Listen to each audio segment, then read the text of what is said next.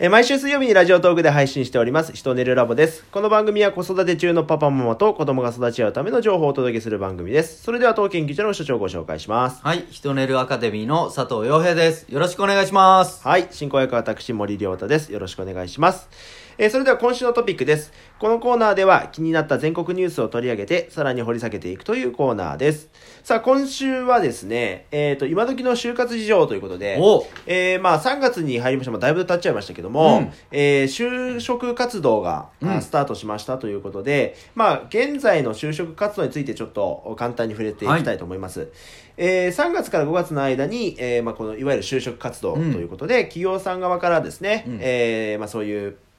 提供できる情報っていうのができるようになっていって、はいえー6月頃に内内定という形でえーまあ、なると。で、10月に内定式で、4月に、えーいよいよ始まるという形の流れらしいんですけれども、まあ今なんかね、3月に入ってから、結構もう、いくつか、あの、就活、内定が、内内定がもらってるよなんていう話もあって、あー。実際にですね、一人当たり今どのぐらい内定がもらえてるかと言いますおと、2012年現在ではうん。1.23だった、お一人に対して1.23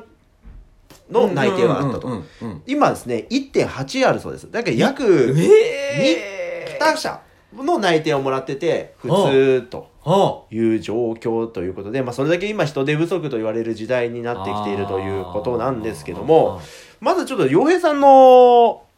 頃の就活事情なんていうのをちょっと聞けたらですけどそうですね。僕の時はね、えー超就職氷河期だったから、うんうん。周りの人が就職できない時代だったんですよね、うんうんうん。で大学生であの就職試験受けるって言ってもみんな内定もらえてなかったってっていうのが当たり前の時やったんで、はい。今ね1社2社からももらえてるっていうのはちょっとびっくりした感じかなって。そうですね。うん。となるとこう時代によってねやっぱ全然違うんだなって。僕らの時にこう就職できなくてずっとバイトで今でもバイトみたいな人いますからね、うんうんうん。結局もう40ぐらいになって働くところがなくてその20歳から本当はスキルを身につけていくはずなのに、はいはい。バイトしかできなかったからもう働く場がないっていう社会問題も出てきてるから、うん。これはねやっぱもうしょうがないんだけどその中でもどんな時代になっても生き残る力をつけていくっていうのは重要だなってね、うん思うところだなと思いますね。うーん。まあやっぱり今ねどういう仕事をしたいかとか、うん。まあ、そういうことをきちんと、ね、こう言えるかどうかというかね、まあやっぱり就職活動も、まあね、私もこ去年ですかね結婚したばっかりですけど、うん。入り口ですからね、うん。その先のことを見据えていかんといかんですからね。うん。まあ、やっぱりこれだけ今時代が大きく変わっているということもあるんですけど、うん。なんかこう洋平さんからですねあの就職活動中の方に、うん。なんかワンポイントアドバイスみたいのがあれば、うん。なんかありますかね、そういう緊張しないコツとか。うん、うんあのーとにかくね僕の時もかなり厳しかった時代でしょ、はい。だからその時にやったのはあの受かるはずがないというかね、うん。もうそもそも難しいからみんな練習とかはすごいやってたあと思う、ううん。もしかしたら今はまあ2倍ぐらい受かって受かるから、うんうんうんうん。まあいろんなとこやってみればいいやんっていう気持ちでやれるかもしれないですけど、うんうんうん。やっぱりそこのあの企業側も何を見るかって言ったら熱意を見たりね、はいはいしてくるのでその熱意ってじゃあどうやって出せるのかって言ったらもうちゃんとそれに向かって練習してるかどうかっていうのも熱意でもあるわけよね。うん本気で入りたいから練習するとかそういうこともあるんでやっぱり本気だったらそのために自分がどう聞かれるのかっていうことを想定して準備するとかそういうところで熱意を見せる練習して熱意を見せるっていうことが大事かなとは思いますね。うんはい。では、まだまだね、えっ、と、始まったばかりですので、うん就職活動中の皆さんも頑張っていただいてですね、うんはい、えー、ぜひ、内内定とか内定までね、頑張っていただけたらなというふうに思います。はい。では続いて、えー、ひとねるタイムです。このコーナーでは、えー皆さんからいただいた、えー子育てのお悩みや疑問について募集し、共に考えていくというコーナーです。えー今日はですね、えーと、小学校4年生のお女の子のお母さんからのお便りです。はいえー失敗させないようについつい成功体験へと導いてしまう癖が私にはあるようです。どのように対処したらよろしいでしょうかということなんですが、いやこれはかなり多いお母さんお父さんもねあの考え方なんじゃないかなと思います。成功体験をたくさんさせましょうって言わない？言いますね。ううんん。でたくさん成功体験したらじゃあどうなるんかな？いややっぱり自信がつきますよね、うん成功がいっぱいあるとやったーってなりますからね。そうでしょ、うん。だから成功体験は間違いなく良くて、うん。あのーまあ、見方で言うとねドーパミンってはいはい。いうこう報酬ホルモンっていうのがあるんですよね。それは成功することによって自分が欲しいものが手に入ったりとかもっとこうやる気になったりとかそういうものが成功体験であの力がついていきますので欲やる気とか楽しむ力が身についていくみたいなそれが成功体験であるんですよ。じゃあなんでそこまで成功体験が必要なんだって言われるようになったかって言ったら裏返せばその欲とかうん。やる気がない時代になったからじゃないかっていう考え方もあるんですよね。うん。うん、そしたらそれこそ大人になって何がしたいのかっていう夢がなかったり、もうあの受験勉強で疲れました。じゃあ次な何がしたいの？やりたいことがありませんっていう大人青年たちが増えていくとそれよりもドーパミン系のね、うん成功体験をたくさんさせてやる気をまず出させないといけないんじゃないかっていう時代の背景がもしかしたらあるかもしれないですね。ねだからまずその成功体験の考え方を知るとあのまず大事なのは間違いないんだけれどももう一つ僕が知ってほしいのは失敗体験っていうそちらも大事なんだっていう考え方なんですね。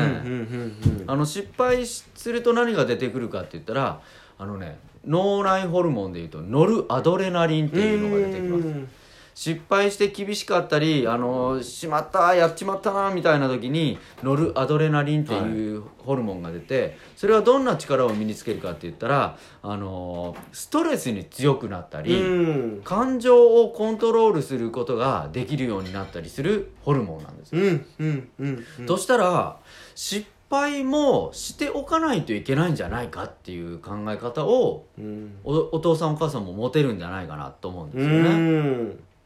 んあの社会問題今テレビとかねあの新聞とかで見ていくと社会問題とか事件でほとんどこう原因になっているのは感情をコントロールできてないことなんですよ。うんで自分の感情に振り回されてそれで例えば誰かを殴っちゃったりとか何々しちゃったっていうことで事件になるわけですよね。うんそれってもしかしたら感情コントロールをする機会がなかったのかもしれない。もう一つ言うと大きな失敗とかそういうことをやってないっていうことで大きなトラブルに巡り合ってるかもしれないっていうのもあるんですよね。はいはいはい。うん。ということも知っていただくと失敗がじゃあ悪いものなのかっていう考え方は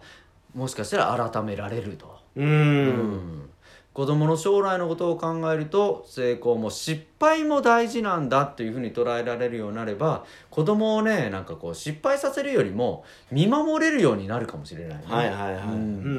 ん。まあやっぱりその失敗のかあのねいくつもあって成功につながるっていうところが、あの構造としてね、うん。大きなところですよね。そうそうそうそう。うん。うんうんううん。ん失敗の土台があって成功につなげていくっていうのもありますからね。うんうんうんうん。まあ親としてやっぱその見守るタイミングとして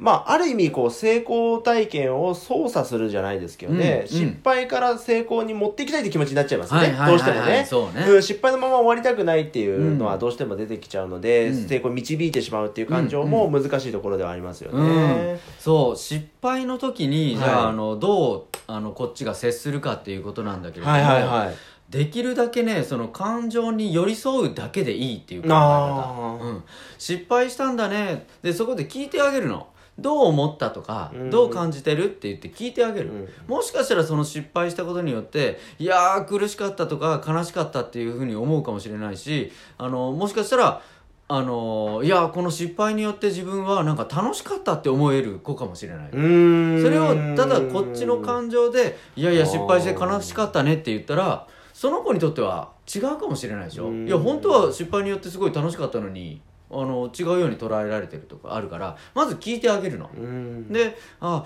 悲しかったんだね。あ実は楽しかったんだ」とか聞いてあげてそれでもう終わることがうん。実は子供にとってよくてなんでかって言ったらその後自分で乗り越えようとする気持ちが大事なわけであって、でそこをあまり手助けしすぎるとちょっとやっぱり弱くなるというかねうん。ストレスにやられやすい子供にしてしまうからだから手助けはそこまでせずに見守ってあげる。であとは子供を信じるというかね。あの君はできるよ大丈夫よっていうことをなんかこう言葉にしてあげたりとかそこまでがなんか親の役割としていいんじゃないかなとは思いますけどね。なるほどなるほど。ううん。んまあやっぱ親御さんとしてはねどうしても苦しくなっちゃうからうん。先回りしたくなる気持ちはねわ、かるんだけどもやっぱそこでどれだけこう我慢してといいますかね見守ってその感情に寄り添うということに徹することができるかっていうことですね。そう。子供のためにっていうところを軸にしていくこと、うんであのお父さんお母さんからの相談悩み相談であるのはお父さんお母さんが自分が満足したいからその子にそうさせようとすることって多いの。のだから本当は子供のためだったら本当はこうあった方がいいんじゃないのかな。成功も失敗もどっちも大切なんじゃないかなっていうのがあるんだけど子供に成功させたいって思ってるのはお父さんお母さんでしょ？で自分の感情で判断してることがあるからもう一回ちょっとそこをね整理整頓する時間があったりするとお父さんお母さんも実はもっと楽になることが多いんじゃないかなとは思います。なるほど。ねどうしてもやっぱり目の前で見てるだけにね、うん。感情輸入してしまいがちなんでね。それもその通り、うん、うん。なんか本当今日はすごく子育てのリアルなところをね、あのお話聞けたのかなというふうに思います。はいはい。えーこういった、えーご質問やご意見に関しましては、インターネット検索で人寝るアカデミーを検索していただきまして、LINE アットに登録していただいて、えー送っていただけるようになっておりますので、またぜひよろしくお願いいたします。はい。では、ゆうへいさん、今週もありがとうございました。はい、ありがとうございました。